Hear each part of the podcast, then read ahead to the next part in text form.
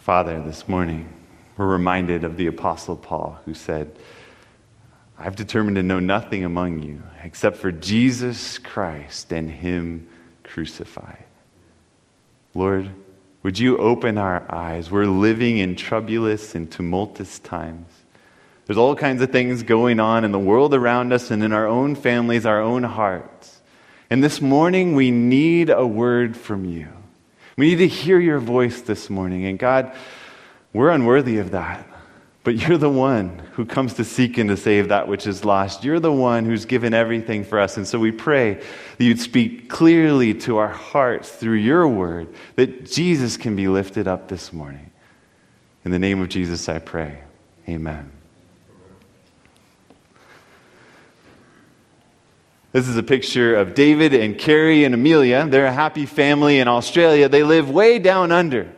And this summer, it was July, when they decided it was June fourth, I guess, is a holiday in Australia, and they decided that they were going to have a special holiday celebration, and so they went away to the beach.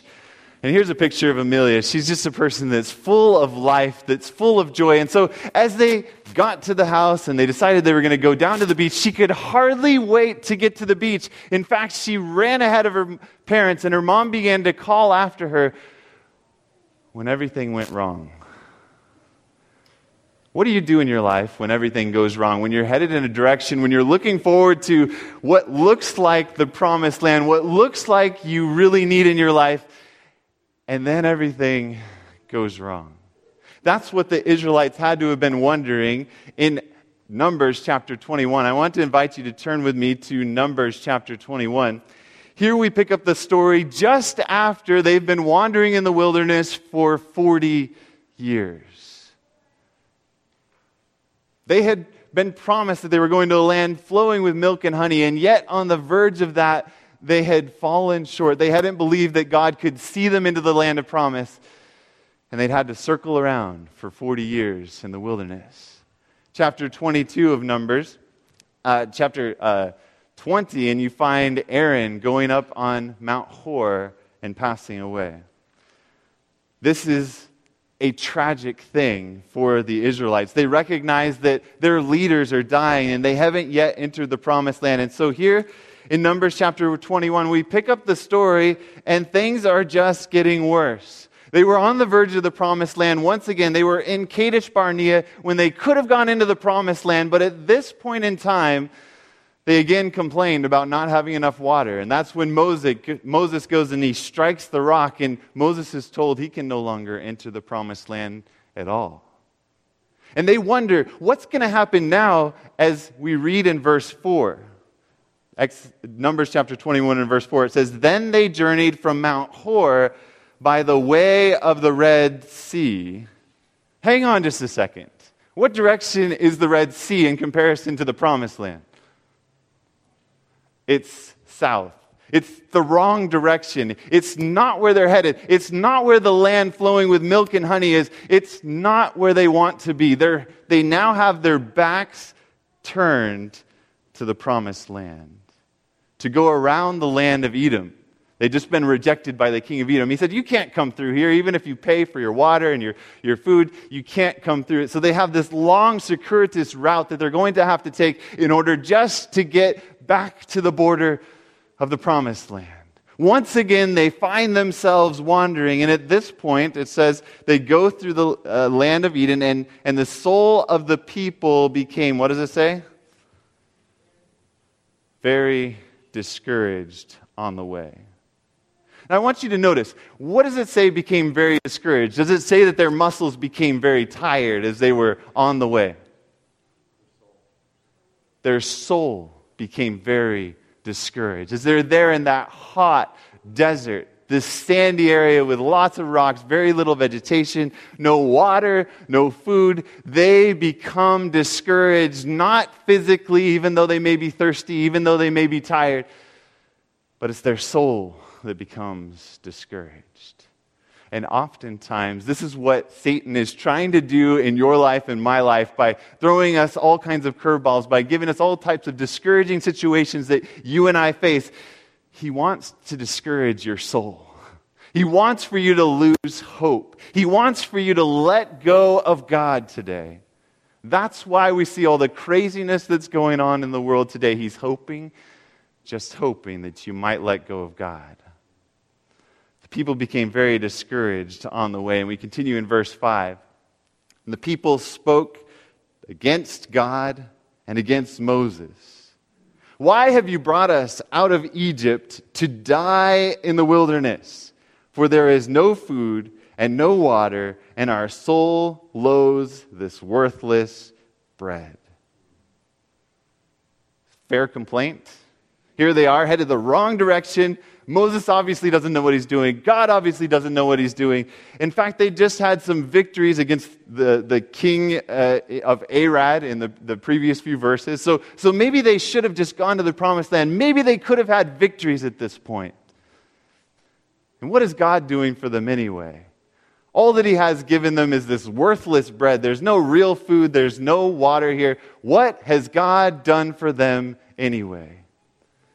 You know, if we begin to focus on the dark side of our experience, if we begin to focus on the problems in our life, we begin to wonder, has God really done anything for me? Is he really helping me out? Am I am I really having any help from God here? Because I feel like I'm alone. I feel like I don't have enough strength. I feel like I'd, I'm just having to do this all on my own and that God isn't here for me right now. Like I'm just having to pull my own weight. God, what are you doing? And, and, and why do you have me here anyway? But check this out. If we look at a few verses that tell us a little bit more about the Israelites' experience, if we look at Psalm chapter one oh five and verse seventeen, I'll just put it up here on the screen. Psalm one oh five and verse thirty-seven says this, he also brought them out with silver and gold, and there was none feeble among his tribes. What does this tell us that God had done for the Israelites in their exodus from Egypt? What's the first thing that it tells us? He had brought them out with silver and gold. Would you complain today if God gave you some silver and gold? Right, so they had come out of Egypt and they had been given silver and gold. So that's the first way that God had provided for them there in the wilderness. But what does it go on to say? There was none feeble among his tribes. We might say that he gave them strength and he gave them health. But this isn't all that the Bible goes on to tell us. If you go to Psalm one oh five and verse thirty-nine, just two verses later, it says this. He spread a what over them? A cloud for a covering. Have you ever been out on a hot Paso Robles day when it's one hundred twenty degrees out and you're just wishing that you could find some shade, and if you could just be in the shade, there's a world of difference between the temperature in the sun and the temperature in the shade. Here they are. They're wandering through this sandy desert. It's miserable there, but they have this beautiful cloud that is constantly covering them. They constantly have shade day in and day out, and they don't even recognize it because they're so focused on the problems in their life. Friends, I often have a problem with this. I begin to focus on why is this going wrong? Why is that going wrong? And I forget that God is there covering me with his cloud. He's there providing for me day in and day out. So we see that they had shade by day, but not only that, what does it go on to say? And fire to give light in the night. They had a night light in the desert.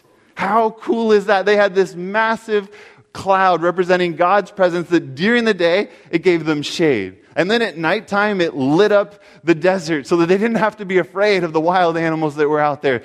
God was there every moment of their lives in the wilderness. And he's with you every moment of your life in the wilderness. But sometimes we begin to focus on the problem. Sometimes we begin to focus on the trial. Sometimes we begin to focus on all the difficulties around us, and we forget and we begin to cry out to God, God, why are you leading me like this? He gave them shade by day. He gave them the light at night. He gave them health and strength. He gave them silver and gold. But Deuteronomy twenty-nine, Moses talking to the Israelites, uh, he's, he's talking for God, and he says this about what God has done for them. He says, and I have led you forty years in the wilderness. Your clothes have not worn out on you. Now, this is pretty cool. You know, the other day, Leah uh, and I were going through our house uh, because we're having twins, in case you didn't notice. And as we're going through our closet, we decided that we needed to get rid of stuff because two more human beings are entering our home. And so as we're going through trying to get rid of things, I begin to see T-shirts that are, hey, what would you say? I mean, I do have the one. Okay, it's from nineteen ninety-eight. Uh, but it's a mission trip that I went on to Bolivia in nineteen ninety-eight. And it, it doesn't have any holes in it.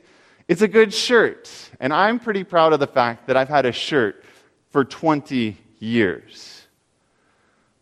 But these guys wore the same clothes day in and day out for forty years without them wearing out. You know, there were some other clothes. I had this sweatshirt that was about the same age. Well, actually about ten years less than that. But it had holes. It was ragged. And Leah said, look, this thing is, has got to go. Okay, you're right. I got to get rid of that. But the Israelites had indestructible clothes. Not only that, what does it go on to say? And your sandals have not worn out on your feet. How long have you worn a pair of shoes before? One year, two years, three years? Maybe you've had a pair of shoes for ten years. How many of you have ever worn the same pair of shoes for forty years walking through a desert? I had to add the walking through the desert part because I saw a hand start to go up. Right? They had indestructible clothes. They had indestructible sandals. God has been providing for them day in and day out in every possible way, and yet they're saying, God, why are you leading us like this? We just don't understand. We just don't appreciate what you're doing for us. Deuteronomy twenty-nine says this also in verse six. You have not eaten bread, nor have you drunk wine or similar drink. And why is that? That you may know that I am the Lord your God. Do you see that in all of this, he had this beautiful purpose? Yes, they hadn't had wine to drink. Yes, they hadn't had bread to eat. Yes, they hadn't had their normal food like they had back in Egypt. But his whole purpose was that every morning they'd wake up and they could go and collect manna and they could think about the God who cared about their breakfast, who cared about their lunch, who cared about their supper. They could cry out to God and he would provide a river in the desert for them to drink from. This was the kind of God that they served, and, and they were beginning to realize, yes, this world is a messed up place. It's a, a barren desert with all kind of terrible things going on in it. But our God, he's a shelter in the midst of this. Our God, he's a nightlight. Our God, he gives us silver and gold. He, he gives us indestructible clothes. We can trust our God. Goes on in verse Uh, Deuteronomy chapter eight and verse fifteen says this, who brought water for you out of the flinty rock. I mean, this is how incredible the God was that they were serving. They, they realized that he could bring them water straight out of a rock. Verse sixteen, who fed you in the wilderness with manna, which your fathers did not know, that he might humble you and that he might test you to do you good in the end. All of his purposes for them in going through the wilderness was only to help them, was only to make their lives better. And he wanted to get them to the promised land faster. And yet time and time again, they weren't ready. They didn't really trust him. They didn't really believe that he was going to do what he had promised that he was going to do. And so he had to send them back for another loop. So we see he provides silver and gold, health and strength, shade by day, light at night, indestructible clothes, sandals, water, manna, and all of this so that they could know that he is God. But that's not it. Deuteronomy chapter eight, Moses reminds them time and time again throughout the book of Deuteronomy. This is one of the books that's quoted quite a bit by Jesus. Deuteronomy eight and verse four, it says, your garments did not wear out, nor did your, what does it say? Foot swell these forty years. I've heard John Dorn talk about being a vet in Vietnam, and the one thing that they would tell them is you got to make sure that your feet don't get wet, because if your feet get wet, you're in big trouble. Not only do they have indestructible clothes, not only do they have indestructible sandals, but their feet are not swelling with all of that walking. They're not getting blisters. They're not getting worn out by all the wilderness wandering. They have indestructible feet on top of having indestructible sandals. Deuteronomy eight fifteen, it just keeps getting better. If you read through the Bible, God is there constantly providing for his people. It says this, who led you through the great and terrible wilderness, in which were, what does it say? Fiery serpents and scorpions, and a thirsty land where there was no water. This implies that as he led them through the wilderness for those forty years, day in and day out, maybe that light, night light at night was keeping the wild beasts away. Maybe it was that that, that cloud by day that, that made it cold enough there that for some reason the snakes didn't come into their camp. That the scorpions didn't sting them in the middle of the night. Somehow God was protecting them from all of the wildness out there in the wilderness. But yet, whoa. Let's see if we can get back going with that. That wasn't what we intended to do. Could we push play again? Thank you. But in all of that, God was leading them through the midst of a terrible wilderness. Uh, God was giving them protection from serpents, serpents and scorpions. God was there day in and day out watching for his kids. Sometimes we wonder, is God really there for me? Does God really care what I'm going through? Does he really understand the difficulties that I'm facing? Does he even really care about what I'm facing?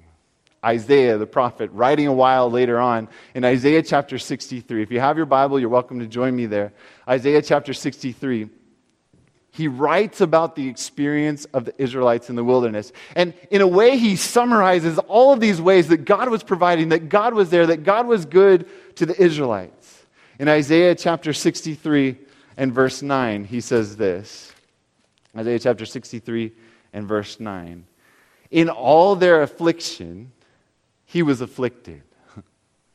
Saying, God was feeling every ounce of heartache, every bit of discomfort, everything that they were going through in all their wilderness wanderings, in all their afflictions, he was afflicted. And the angel of his presence saved them.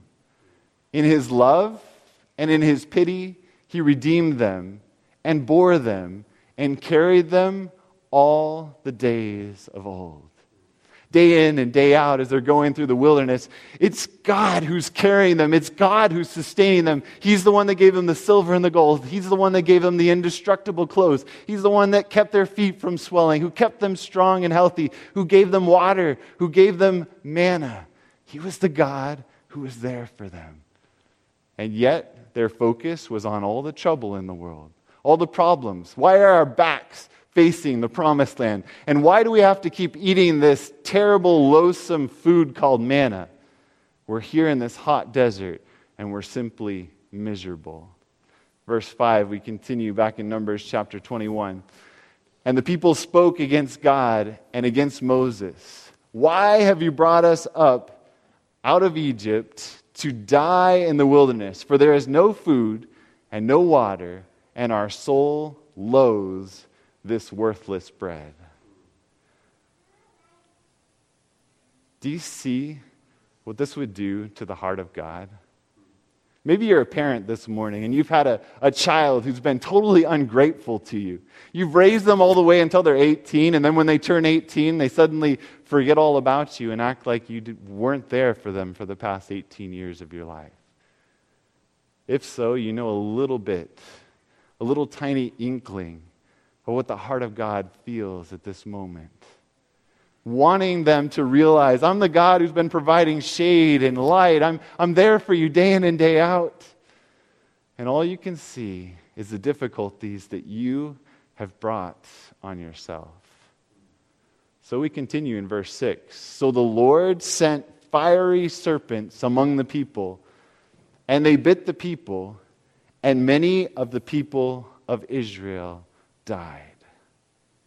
You see, when you when you realize the context, when you realize that, that God has been leading them, that he's been protecting them, that he's been shielding them as they've gone through the desert, he's been doing everything possible to protect them from every possible difficulty. When you read this verse, you realize that although the author is describing it as God inflicting this upon the Israelites, that when God sent these serpents to them, in reality, what he's simply doing is lifting up his hand giving them a little less protection than he's been giving them for the last forty years.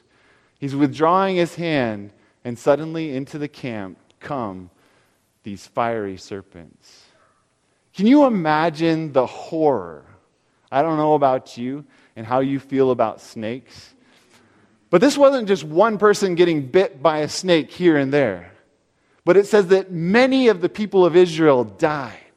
Can you imagine as there are shrieks of terror day in and day out as people are getting bit by these snakes and they're, they're realizing that, that they are in a terrible, loathsome wilderness that's full of all kind of terrible creatures. And what is their response to something like that? And what is our response when the world around us goes crazy, when everything hits the fan and it feels like the world is completely falling apart? Little Amelia, as she ran up to the stairs, she ran down the stairs. She was headed to the beach. She didn't notice, maybe because of the color of the stairs, this brown stairs, that, that there was a brown snake on the stairs. And as she's running down the stairs, she got bit by a brown snake, one of the most poisonous snakes in Australia. Here's a picture of one of them. Suddenly there was a scream, and her parents hear her screaming, and they don't know what's happened, and so they run to the stairs, and then when they get there, they look at her little foot, and on the side of her little foot, they see those dreaded marks of the fangs of the snake. The snake had bitten her twice on her feet, and they knew that they only had minutes to get her to safety. They knew that the chance of her surviving was very slim. Here they are in a remote part of Australia. Here they are without antivenom. Here they are in a place where they can't provide what their little daughter needs. She has been bitten by a snake, and they don't know what to do. First Corinthians chapter ten, talking about the experience of the Israelites in the wilderness, says this: "Nor let us tempt Christ, as some of them also tempted, and were destroyed by serpents. Nor complain, as some of them also complained, and were destroyed by the destroyer."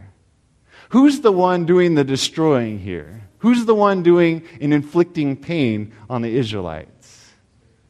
Satan. It's the enemy. He's coming in, they're complaining, and they are tempting God, saying, "We don't want you to be our leader. We don't care that you've done all this for us. We don't want you anymore. We could do it better on our own." So Jesus says, "Okay, I don't really want to do this, but I'm going to give you a little picture of what it's like without me being there for you." And he begins to slowly step back.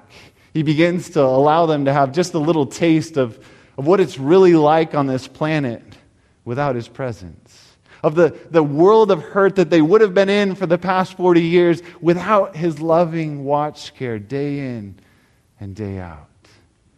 This goes on to say in verse eleven, "Now all these things happened to them as what? As what?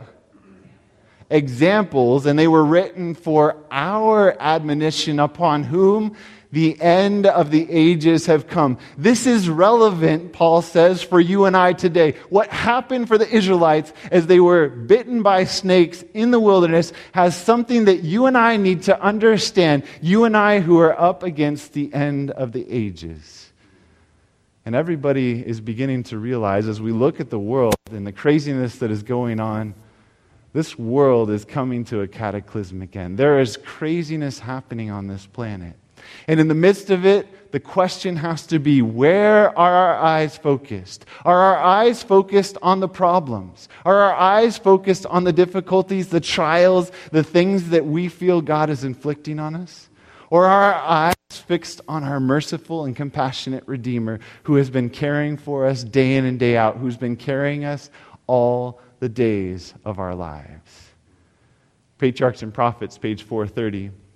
Talking about what takes place next, says this: "The lifting up of the brazen serpent was to teach Israel an important lesson.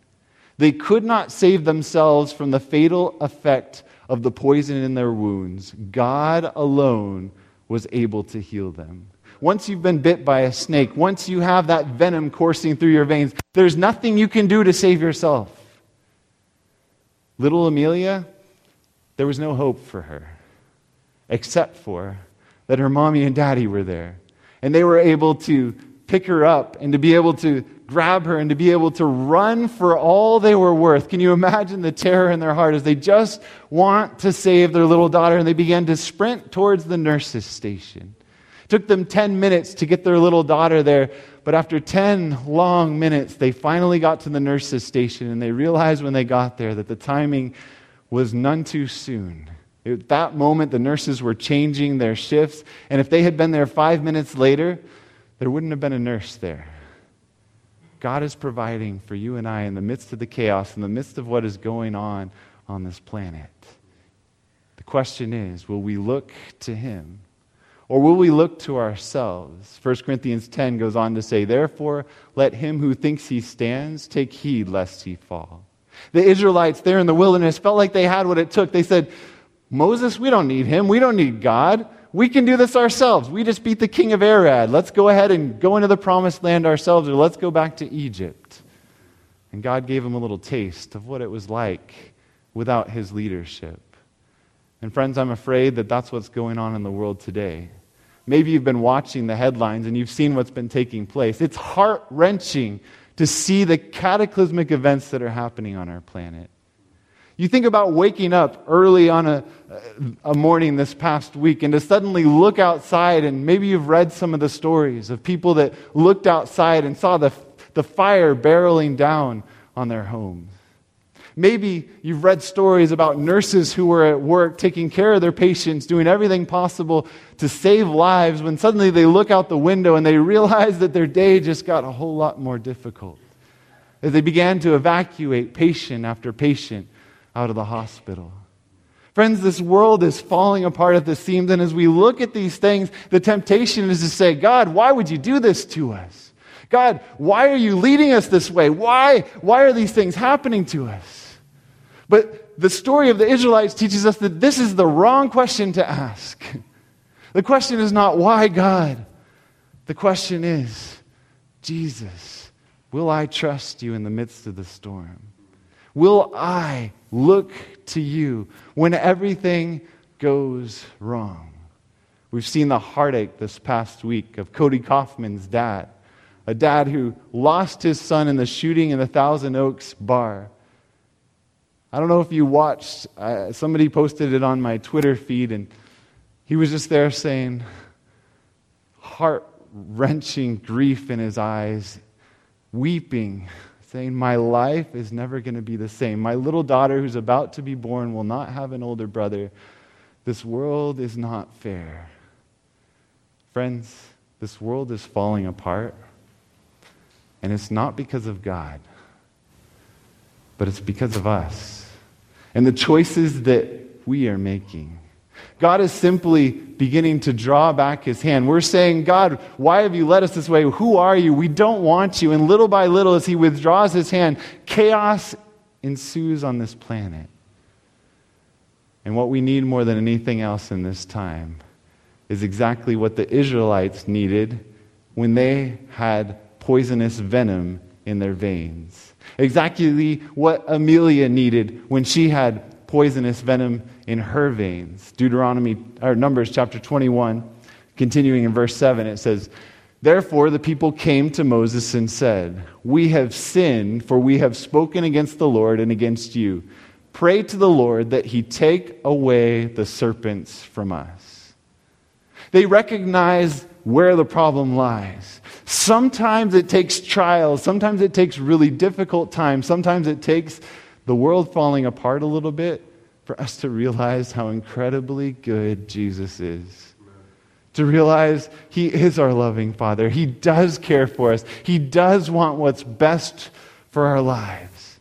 Thankfully, in that moment, the Israelites remembered to go back to Moses and to ask him to pray to their God for them. And Moses, although they had constantly been complaining, although they had constantly been Uh, causing his life so much havoc, verse seven continues, "So Moses prayed for the people."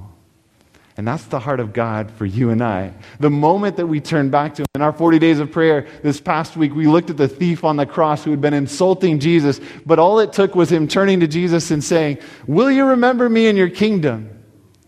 And Jesus instantly said, I tell you the truth today, you will be with me in paradise. John six thirty-seven says that he who comes to me, I will in no wise cast out. Jesus is just waiting for us to turn to him. In the midst of the trials, in the midst of the difficulties, if we will only turn to Jesus. God taught them this lesson there in the wilderness. In verse eight, it continues. It says, Then the Lord said to Moses, Make a fiery serpent and set it on a pole. And it shall be that everyone who is bitten, when he looks at it, shall live. Can you imagine what that was like for Moses? As he, he goes and he runs and he gets some raw metal materials, or maybe he had to, to, to melt down one of his pots or something. And he gets this bronze and copper, and he gets it, and he, he takes it to the fire, and he, he makes this quick mold. It probably wasn't very pretty. People are dying in the camp. People have poison coursing through their veins. It, he knows that he has a limited amount of time to provide this solution. And as he's there, he pours maybe the metal inside of that mold, and then he drops it in water so that it quickly cools, and he takes that probably rough-looking bronze serpent. He puts it on a pole, and he sets it there in the camp. And in that moment, each and every person in that camp had a choice to make. Will I believe that, that this is really as good as God says it is? Will I believe that his remedy is enough for me today? I have poison coursing through my veins, and it makes a whole lot more sense that he might tell me to, to run out and find a plant to rub on my, my wounds, or that, but, but to just sit here and look, how is that going to change anything for me? But the promise of God was, those who look will live. Those who look at the remedy will live. So Moses made a bronze serpent. He put it on a pole. So it was, if a serpent had bitten anyone, when he looked to the bronze serpent, he lived.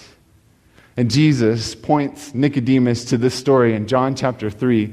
It's in that night interview when they're there talking about what is the kingdom of God like. And here this guy who has grown up knowing the scriptures. He probably has the five books of Moses memorized. But Jesus is teaching him, you need to trust God a whole lot more than you do. And friends, I think that's the example of the fiery serpents for you and I in the end of times. We need to trust a loving Savior a whole lot more than we, we do or that we ever have.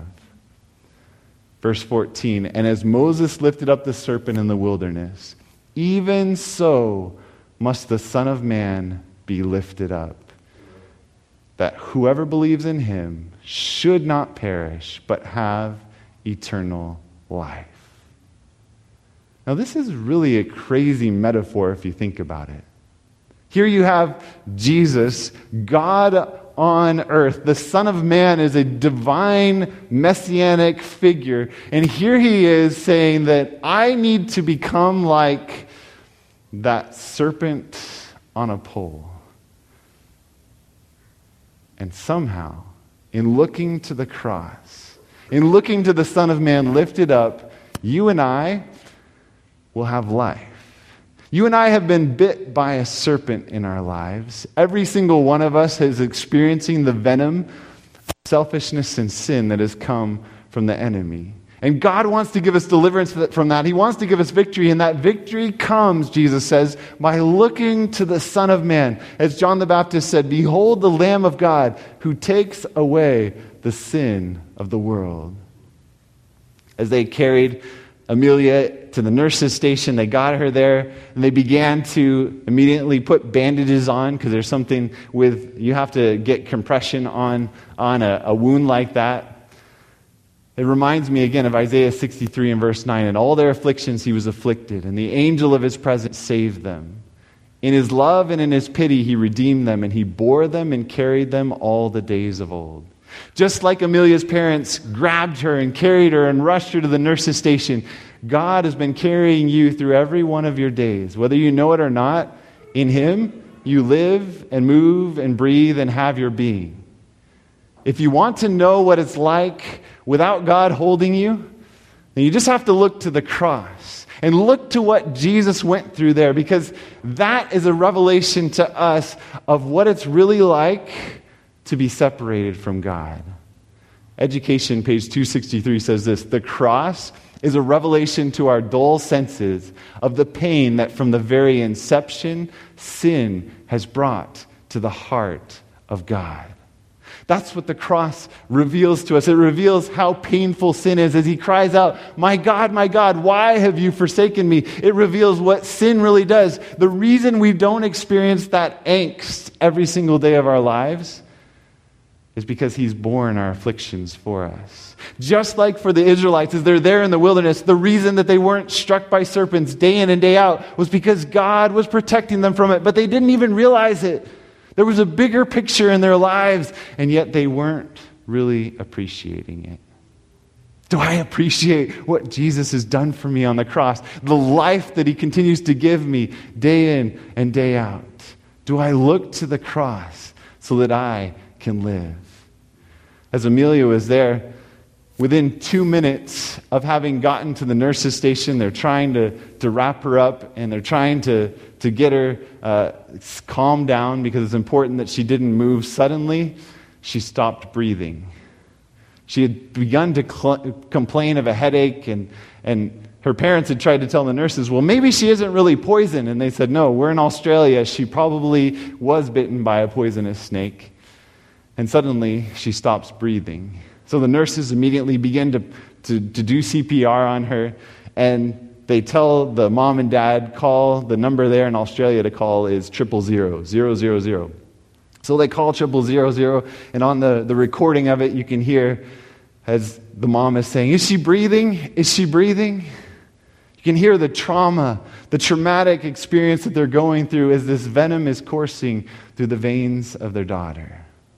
It took an entire team of people working together to attempt to save this little tiny girl. And friends, Jesus is doing everything possible to save you and I from the midst of a world of hurt. Galatians chapter three and verse thirteen helps us to understand a little bit this whole picture of why Moses was to lift up a serpent there in the wilderness. I mean, why not lift up uh, a, a, a figure that looked beautiful? But why put the actual picture up on a pole for them to look at? I mean, who wants to look at what has just inflicted you with so much pain? Why put a serpent there on that pole? Galatians chapter three and verse thirteen says, Christ has redeemed us from the curse of the law, having become a curse for us. For it is written, cursed is everyone who hangs on a tree. Jesus actually came and he took all of the curse, all of what we deserve as a planet, and he took it into himself on the cross so that you and I don't have to experience that. It goes on to say that in Second Corinthians chapter five and verse twenty-one, for he made him who knew no sin to be sin for us, that we might become the righteousness of God in him. There is a solution. There is a remedy. And thankfully, as Amelia began to wake up, they actually, she started breathing again with the C P R. And so they realized what they needed to do was to keep her as still as possible. So they, they put her, they strapped her down, as you can see there in this picture. And they began to give her medications that would sedate her. The nurses were on video conference with doctors who were trying to help them to figure out how they could possibly keep her alive, because the problem was, there was no anti-venom there in that area. But the royal doctor's uh, service was flying venom three and a half hours to get there. And they needed to keep little Amelia alive for three and a half hours more. She had just passed out for, they said, about two minutes she wasn't breathing. And now they've got to keep her alive for three and a half hours while they wait for a doctor to come with antivenom. Hebrews chapter two and verse fourteen says this, inasmuch then as children have partaken of flesh and blood, he himself likewise shared in the same, that through death he might destroy him who had the power of death, that is, the devil. Do you know how antivenom is made? This is fascinating to me. a, a guy back in the eighteen hundreds. He was a, a French scientist. He'd studied under Pasteur, and he decided that he wanted to put an end to people dying of snake bites in India. And so he began to experiment to figure out how he might possibly be able to develop an antivenom. And you know what they do? They take venom from a serpent and they inject it into an animal. And I'll read you basically the definition here from Wikipedia so I get it right. It says antivenom is made by selecting venom from the relevant animal and injecting small amounts into a domestic animal. He used horses. So basically he would take the venom from the snake, he would inject it into horses, and the antibodies that form are then collected from the domestic animal's blood and purified. So they they they inject it into a willing animal, a domestic animal, and then they take that blood and the antibodies and things that it creates in order to be able to create an antivenom. Friends, this is what it's telling us about Jesus, except for it was far more horrific for Jesus. Those animals, they get a little dose of the venom, and they, they go on living. It's not a very pleasant experience for them, I'm sure, but they just have their blood taken and lives are saved. It, it goes on to tell about how um, he actually developed the serum, and a guy was bit, a kid was bitten by a cobra, and the first one was saved. Two men grabbed him and ran with him, and they tried it out for the very first time, and they were, the medical journals record, it's an amazing thing to read as they're saying, well, we're pretty sure that this is the first case of somebody being saved by antivenom.